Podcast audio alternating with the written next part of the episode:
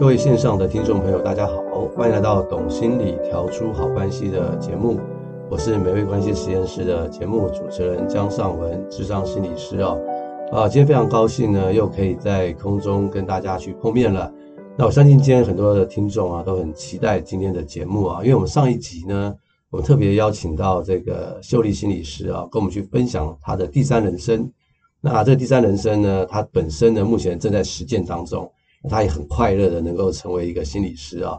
那他上一集的很多的经验分享啊，就让我们很多听众啊，有很多的启发，开始去思考说，哦，我现在可能在第二人生，那我要怎么样去预备我的退休后的第三人生，让我的退休生活啊，不是一种被动式的退休生活，而是是一种更加主动、积极的、有选择权的、有成就感的。然后又有归属感的一种第三人生。那我们上一集的收尾的话，我们就特别提到了说，在这个心理学的研究上啊，生涯转换会碰到很多的这样的一个波动。那有个学者他叫做 Hobson 呢，他就提到说，这个生涯转换的心情状态大概有七个阶段。嗯，那我想说，今天可以请这个秀丽心理师跟我们去分享这七个阶段大概是哪七个阶段。那他自己呢，在这个七个阶段当中的一些体会。他怎么度过的？谢谢尚文心理师。呃，各位听友好。那 Hobson 呢？他是认为说，这个生涯转换的过程啊，我们的心理状态会随着时间推移而有一些变化。呃，一共可以分为七个阶段。七个阶段。那我就很简单的稍微讲一下，就是第一个阶段可以说是一个静止的状态。因为所谓的静止状态，就是说，当我们在面对一个新的转变的时候，我们通常的反应是被吓到。被吓到，对，所以可能会僵在那里，哦，没有办法立刻做什么样的反应，或者说开始就做规划。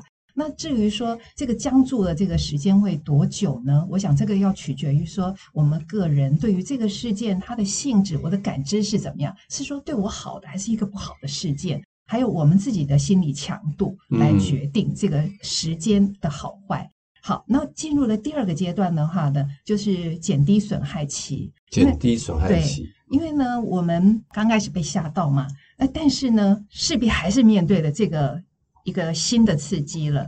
我们被迫要改变旧有的习惯的时候，通常我们还是会抗拒的。我们很习惯了，也会先去否定它或者排斥，呃，慢慢的才会去调试自我的情绪，来减低这个事件对我们自己所造成的一种损害。嗯嗯嗯嗯。那么到第三个阶段的话呢，是自我怀疑。自我怀疑。对。嗯这个阶段呢，我们就会觉得说，好像失去了那个掌控感，对，然后未来会怎么样呢？我们也不知道，所以我们会产生了焦虑啊、嗯、恐惧啊，或者是失望啊等等负向的情绪。嗯，嗯那而且这个时候呢，很有可能就会开始对自我的能力感到怀疑。嗯嗯，对。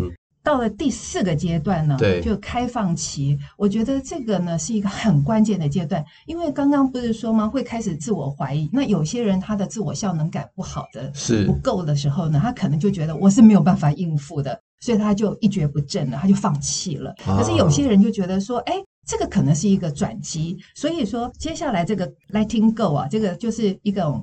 嗯，放开的一个阶段，它可能就是一个正负情绪在转换的一个很重要的一个关键。嗯，因为这个时候呢，已经发生了一段时间了，你可能已经不再被这个事件恼怒，而是好像慢慢慢慢的接受这个事实了，可以好像开始来想想，那未来我可以怎么做？嗯嗯，对，所以这个阶段呢，其实就是可以看得到每一个人他的这个韧力。好，还有他的自我效能感，是，这个就决定了，呃，接下来事情会怎么发展。对，没错，这让我想到这个，现在老年人都很会用手机，对不对？可是你有没有想过，那些年纪大的人，他们第一次接触手机的时候啊，他们也是这种情况哦。对，对，我我记得我妈就是这样。嗯嗯，我妈刚开始用手机的时候，她很不会用，她现在比我还会用。对。所以刚开始的时候也是抗拒，不要，我不要，我不要。对，他就用。我这手机好好，我这个打电话可以，我不要用你那个。他只用来打电话。不要智慧型的，对。对，然后那时候 APP 他都不要用。嗯。我跟他说很好用，他说啊不要啦，不要啦。对，后来我就说服他，我说你不用的话，你以后出不了门。对。他才惊觉到说啊，真的吗？我说对啊。我说，譬如说，你看我现在要知道今天几度，我现在去哪里看？嗯，你你看报纸吗？现在没有报纸，啊，没有报纸，电视也不一定看得到啊。嗯，看手机，我就教他，他也是经历一段这种摸索期、抗拒期，对，然后他也怀疑他自己可不可以，对，经过了这个阶段以后，他就很行了，这样。哇，太棒了！所以妈妈是自我效能感是有很好的，对，但是需要旁边人鼓励一下。哎，对对对，对环境很重要，是环境很重要。好，然后接着呢，就进入了第五阶段的试验期。试验期，对，因为前面呃，从刚刚您说嘛，呃，抗拒，然后慢慢慢慢的能够去呃尝试着去试试看。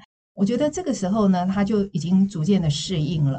然后呢，呃，适应了以后，他觉得，哎，原来我也可以耶！是是是，哦，在手机上面可以看到天气，所以他开始又产生了一种掌控感，对，认为自己是有能力来处理问题的。对，没错。但是呢，如果他用另外一个 APP 又碰到障碍了，所以他这时候他又困惑了，他又要去找别的人给他一些的建议，说要怎么做呢？这个时候他是要求继续进步。所以他还是会对自己没有那么十足的信心，他也想去问有经验的人、其他人的意见，然后再做进一步的决定。对我，我觉得这个关口很重要。嗯、对我相信说，就像秀丽刚刚您上一集有分享，对不对？对，到底我要不要去念这个心理智商？我这个年纪还行吗？对，对你上集有分享说，碰到一个七十岁的人，对，他还要去念研究所，就是被刺激到了。对，他行，我一定也可以。对对，所以有时候在这种啊、呃、怀疑自己的时候，自我怀疑的时候，嗯、其实我们很需要什么？去问对人。对对，你千万不要去找一个哈一直吐你槽的人。没错，这个对你的人生呢没有帮助啊。对，你要找那种哈会鼓励你的人。对对，有很多时候那个案主来咨商的时候，有些是中年妇女啊。她们就很痛苦，为什么？她、嗯、跟她老公说什么，老公永远吐槽，哦，她就很失望，环境都没有给她支持啊。对对。然后我就说，那你干嘛跟你老公讲？嗯，哎，她突然愣一下，哎，对啊，我每次跟我老公讲，我希望他能够了解，可他从来都一直在吐我的槽。嗯，我说你干嘛跟你老公讲呢？你跟你儿子讲啊，你儿子会吐你槽，他说不会，我儿子很鼓励我，那你就跟你儿子讲就好了，你干嘛跟你老公讲？对对，对。我说你有没有闺蜜好朋友？他说有啊，我朋友都鼓励我去。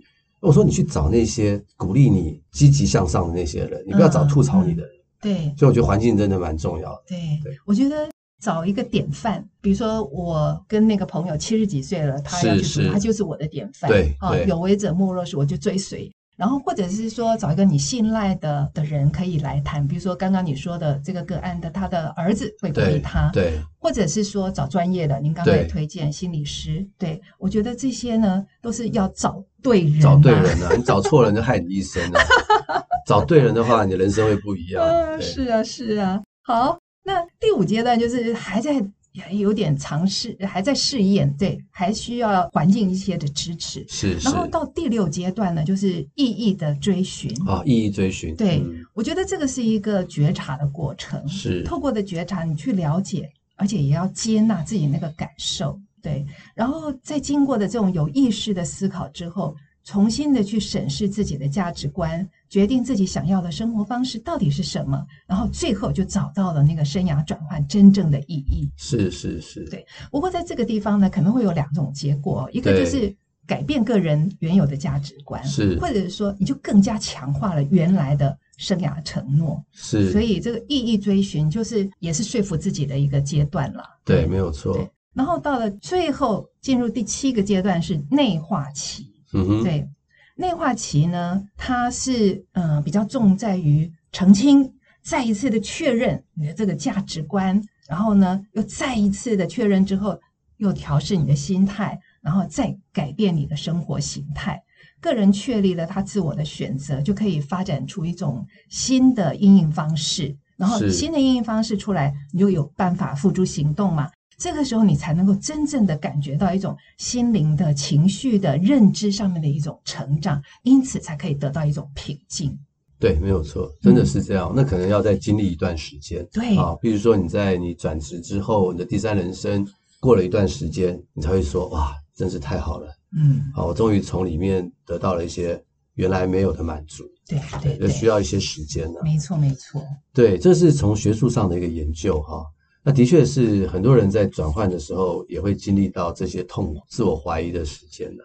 那那秀丽，你是哪一个阶段？你觉得对于你而言是最辛苦的？嗯，我觉得最后的那个内化期对我是最困难的。嗯、怎么说？其实，当然之前我就说嘛，我透过了咨商，我已经还有我自己去做了很多的呃探索以后，是我已经决定了，嗯、呃，我可能要提早退休，因为我要继续争取我的时间嘛。我我的嗯、呃，商生涯已经比别人晚了，所以我是觉得说，如果我已经决定了智商生涯就是我下半生安身立命的一个。呃，新的职涯开始的话，那我应该要更早一点开始这条路，所以我就希望是提早退休。我也一再的 感受到，我的原来的环境实在是我很喜欢，是，那我也很被支持，所以我一直都很舍不得。是，过程当中很拉扯哦，对呀，哦，非常拉扯，我摆荡。来去，只不过不晓多少回了。嗯，然后我还记得说，呃，我五月份提出来确定要先提早离开的时候，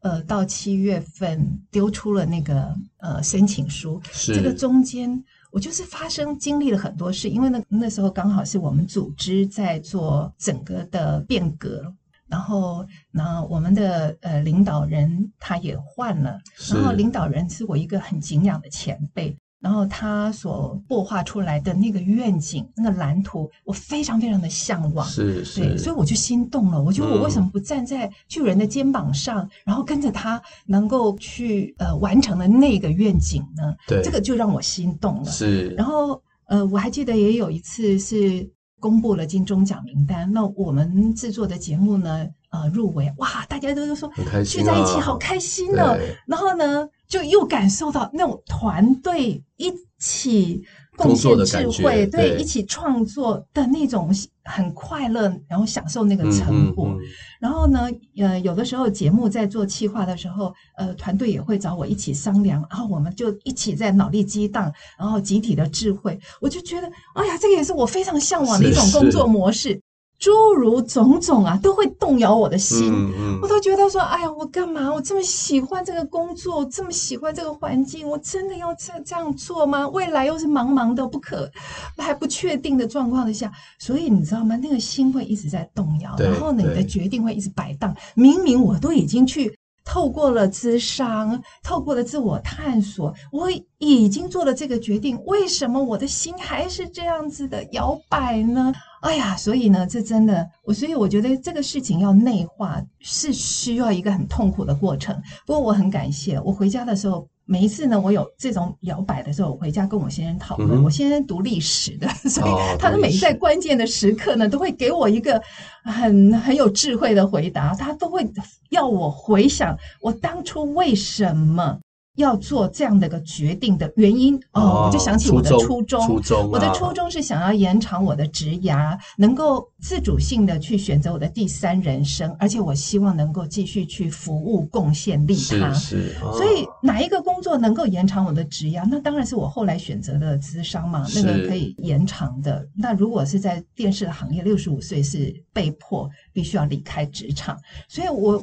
他每每把我拉回到我的初衷，扣紧了我的初衷，那我的心才又哦安定下来，又安定下来了。嗯、对，所以我是经过了多少次这样的摆荡以后，我终于才定锚的。所以我觉得你认知上是已经清楚明了，但是你的情绪上没有跟上来的时候，你还是在摆荡。所以我觉得这个内化期其实是非常非常的不容易。是是是，真的是哎呃，像我有些朋友哈。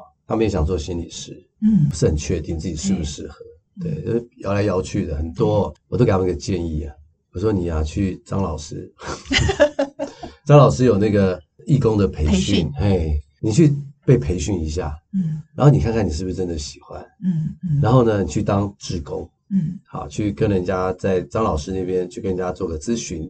感觉一下你喜不喜欢这个工作？对，对，因为有一些人会觉得我很期待我变成那个样子，好像也是我喜欢，但他没机会体验。对，所以我就鼓励他们去体验。嗯，哎，有些人体验之后就更加的坚定，这就是我要的。你就看到他真的内化了那个助人工作者的那种初衷在心里面。对，有些人体验完之后就说好累哦，这果然是个想象的工作。对，所以我有时候觉得那个体验可能还蛮重要的。嗯，当你在这个来回摆荡的时候，有有些工作是可以体验啦，好，那有些可能不行。那我们真的要去多问一些人的意见。对对，确实。像你先生给你很好的意见啊，莫忘初衷。我们其实助人工作者其实很辛苦的，对。但是为什么会继续做？这是我们的初衷。那个初衷才能让我们有那种热情持续下去。嗯。不过我会觉得说，您刚刚说到的体验，体验了以后，你的那个呃情绪、行动和认知啊，才会一致。对，那这个时候呢，才是定锚，你的心才终于可以得到了平静。是是，真的是这样子。所以很多时候我们心里还是不动的时候，这是蛮正常的，这表示我们真的可能还在预备。啊，就好像刚刚这个 Hobson 讲的前面几期，嗯，自我怀疑啊，探索啦，这是很正常的。嗯，我们有可能只有对一件事情有兴趣吗？还是在那前几期的过程当中，会同时对好几件、好多件事情，对，都可以同时都有可能嘛？保持这种探索的心，对，保持一种这个 open 的态度嘛，对，不要限缩自己。对，我会觉得说，很多人都会问说，哎，那你怎么找到心理师？呃，是你的职业呢？我只是觉得说是回应自己的内心，是对。可是很多的上班族可能现在他也想追求第三人生，然后他不知道该以什么来做发展。那我的建议，我呢，我自己个人是觉得说，生活的一些重大的事件，其实它就是一种线索，它会让你看到说，哎、嗯，原来。你想要的是什么，或者是你喜欢的是什么？嗯、那也可以回想你过去有没有什么想做而没有做的。嗯、好，然后把它罗列下来，或者你现在的兴趣是什么？或者是说，哎，你好像很多的兴趣，可是不知道到底哪一个是你的真爱。嗯、那就像刚刚，嗯、呃，上文心理师您说的，要去探索。我觉得要多做一些实验，然后去探索。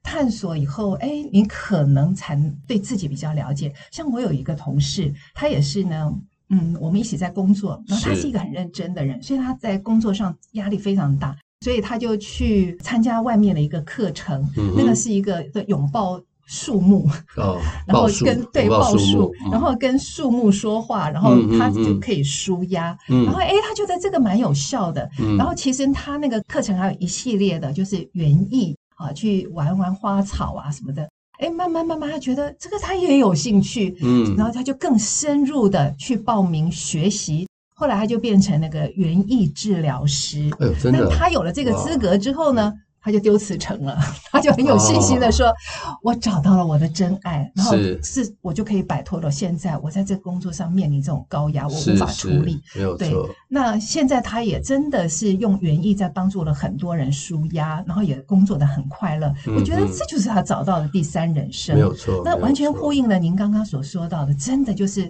多去探索，然后多了解到自己真正追求的是什么，然后你的爱再把它深化一点，变成了一种技能，长出了第二技能的话，哇，那我觉得那太美好了。对，他又可以再继续工作。对，没有错。就谢谢秀丽的分享哈。我常常觉得就是人怎么去探索自己的兴趣哈，真的就是从日常生活当中去发现。嗯，像我其实有另外一个兴趣，我只是现在没时间，但我将来就要。好好奇哦。厨师。哦，这这，这。你很难想象啊。对，对。我我太太也问我说：“你为什么想做厨师？”我说：“我跟她说，我以前念大学的时候，我很喜欢做化学的实验。哦，我每次做化学实验，我就很快乐。啊。那个东西加一点啊，加一点，称一点啊，然后几度去烧几分钟，我对这个很有兴趣。这种组合，然后还有点创意，对对，很有兴趣。但我那时候不晓得是做厨师。”那时候是专注在做化学实验，我后来怎么知道？你知道吗？嗯，就是我在看电视节目的时候，只要是做吃的，你都会停留在那个，我就会很有兴趣，我就目不转睛。啊，尤其是那种国外那种帅哥，有没有？嗯，他们就在野外，有没有？嗯嗯，那些食材就很很 nature，很天然，然后那个加那个那个加，然后做哇，就很帅的感觉。对，我就很喜欢那种，对。那这特别有兴趣，我也不知道为什么。后来我想到啊，这跟我以前做化学实验有关。嗯，所以我化学实验呢，只是让我在做厨师的事情而已。所以我鼓励大家，就是你在日常生活里面，你可以去观察自己到底你会停留在哪个地方。嗯，像我知道我喜欢做厨师，因为我看电视节目，我喜欢。嗯，我平常就在做饭，所以我喜欢。所以我下一个志业很有可能就是做厨师。哦吼，对我还有第四人生，可以斜杠啊，对。对，哇，其实可以啊，可以再斜杠。啊，对，其实就大家去观察一下你自己的生活，你会找到你真的喜欢或者是有兴趣的东西，嗯嗯，那可能就会是你将来第三人生的这个可能的发展性。我有看那个秀丽的论文哈，嗯、就是你是专门在写这个第三人生的，嗯，那这个论文里面哈，我看到你有访谈一些妇女啊，对，也包含你身边的一些人啊。就你所看到的，你觉得目前在台湾地区啊，这个第三人生大家规划的状况如何呢？他们有规划吗？还是都没想过那么多？就你的观察，如果以人口啊，老年人口来说，在二零一八年的一个统计数字是有一半的人他有规划他老后的生活。你讲是退休生活，退休生活，一半的人有规划。对对对，但是呢，呃，他们是规划什么呢？哎，对，这个就是重点了。您刚刚说了重点，我我看到很多电视上说退休要规划，他都通常都是指钱呢，对，或者要么就健康，没错，对对，或者说我要去玩呐。事实上，就是我采访的这几位呃女性呢，她们是很有生产、有产出、有服务的，对。而不是说纯粹的养老不做事，嗯，对，所以我觉得我们现在对于老化这个观念呢，也是必须要与时俱进。是，因为如果一百岁人生的话，就是长寿的话，会让我们对于整个生活的规划应该有新的一种视野。也就是说，中年已经不再局限说四十五到六十五的这种定义了，对，它可以一直延长啊。因为如果保持身体健康，它可以一直延长。就好像说伊丽莎白女王，她一直工作到最后，是是，呃，是一个礼拜或两个礼拜，然后她才倒下。嗯、对，所以说你看，你的中年就可以无限的延长。所以说，将来我们已经不是。呃，直线思考说，哦，到二十多岁我就是学校毕业，我的学习就结束了，然后到一直到中年，就是我的一直要付出生产的阶段了。哦，不不不，现在呢，因为呃长寿了以后，我觉得对生涯的规划呢有更多的排列组合，是是，对，就不再局限过去的那种直线性的一种思考。所以我们的思考首先要打乱。哎，对，对真的要打乱，就像说，哎，我。我 对我我的朋友七十几岁，他还想重回学校去念个心理学硕士，对，是一样的意思，就是学习不再局限只有人生啊前二十二年大学毕业之前。对，对，没错。而且我们学校现在少子化嘛，哈，呀，所以应该也蛮欢迎我们这种年纪的人赶快回去读书。对呀，不过就是说，继续是要有产出的，嗯、然后。这个产出其实不是说真的，呃，一定要轰轰烈烈的去做什么事情。你就是在家里面照顾家人，这个都是一种服务付出。是是。那那如果行有余力，你还可以更扩大到服务更多人。对，比如说我的这个呃几个受访的对象，他们呃服务的这个项目不不太一样，有的是运用自己的一个呃既有的专业，他以前是金融业的这个主管，然后他现在呢就是他说他不想再听老板的，他想要自己做主，嗯、所以呢他就选择了做这个创富教练，他就可以自己当家做，哦、那是他的专业。是，然后也有一位呢，他是在一个呃。大企业里面的一个人资主管，然后他是很处心积虑的，就是在规划他自己的这种第三人生，他希望能够继续的传承他的经验，所以他是回到了他的本业的那个协会里面，然后呢，呃，再把他的经验传承给年轻的一代，就是同业们。是那。呃，所以他在里面也是做讲师，然后同时也担任了协会的这个干部。嗯、这个就是用自己的专业去做付出服务。呃，有一个受访者呢，他自己是妈妈是失智老人，所以他在照顾妈妈的时候，他就觉得哇，照顾。失智老人是非常辛苦的事情，然后他是用正念来帮助自己有比较好的睡眠，所以他现在呢也已经得到了正念引导师的一个呃证照，然后呢是用这个专业去帮助了其他的照顾者，不同的一个形态，他们都是希望能够有产出的一种生活，而不是像过去我们的一种养老说，哎呀，如果是幸福的老年，就是含饴弄孙，就是被照顾的，能够茶来。张常来伸手啊，饭来张口。对，这应该是小朋友。呃，对对，这个这个不太完全不太老对对对对，完全不符合现代人的一种期待了。好，然后另外呢，我觉得他们都是回归做自己，因为他们都已经是卸下角色了嘛，所以整个视角就回到我这个独立的个体，回应自己内心的一种呼唤，照顾自己的需要。像我有一个受访者，他呢小时候家里环境非常的不好，所以呢他是半工半读的。是。然后呃工作的时候呢，他也是非常的拼命，然后业绩做得非常好。但是他的先生在他小孩才五岁的时候呢，就突然在睡午觉的时候过世了。对，所以他就突然的。没有办法，呃，好好的在他的工作上发展，他必须要，呃，就是牺牲了部分的工作，因为他要照顾他的这个小孩，对。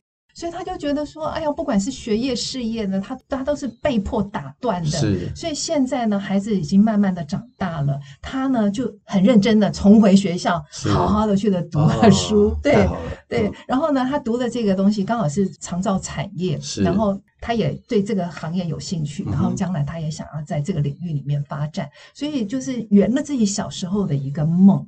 对啊、所以这个都是很重要的一点，就是这个年纪了，真的就是要回归到做自己。那个荣格不是说吗？我们如果说过去为了这个适应社会的需要，所以我们可能会戴上了一些人格面具，是这个是我们的一号人格。可是我们每一个人都还有一个二号人格，就是我们的自信。而如果说一号人格、二号人格能够结合在一起的时候，这才是一个完整的自我。是，所以中年其实就是一个追求完整性的。这个炼金之旅啊，荣格的话是这么说。是，所以说，其实这个时候就正好要听听自己内心的声音，回应自己内心的一种呼唤。嗯、所以我的这个受访者，他们就是在做这件事情。然后第三个，我觉得说，我们的这个年纪，就像您上一集有说嘛，我们都是三明治族，真的上有。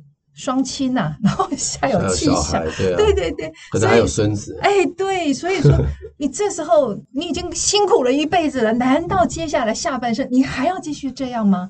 哎，有的时候我们可能真的被迫，你还是得要照顾这个长辈。是，那但是我访问的这些女性啊，我是觉得说，她们是经过了自己很有意识的去思考，选择了你要照顾到什么程度，对，把自己。贡献到什么程度？对，对，这个是必须他自己去思考的。那他怎么思考？当然就思考自己的能力，好，自己的这个资源，是，那么还有自己的个性可以做到什么样的一个程度？那我觉得说，呃，思考过后，他们也很有能力的去找到资源来做协助。所以那样的一个结果，又可以兼顾到照顾，但是他有没有觉得说他完全被牺牲？对，然后所以没有委屈，是心甘情愿的。那这样才会有所谓的幸福感。对，所以我觉得我在他们身上也看到这个，这个是很重要的一个能力。没有错，他这个是一个好像统合的能力。嗯嗯，对，因为有时候真的迫于环境的现实哈，我们也不能够完全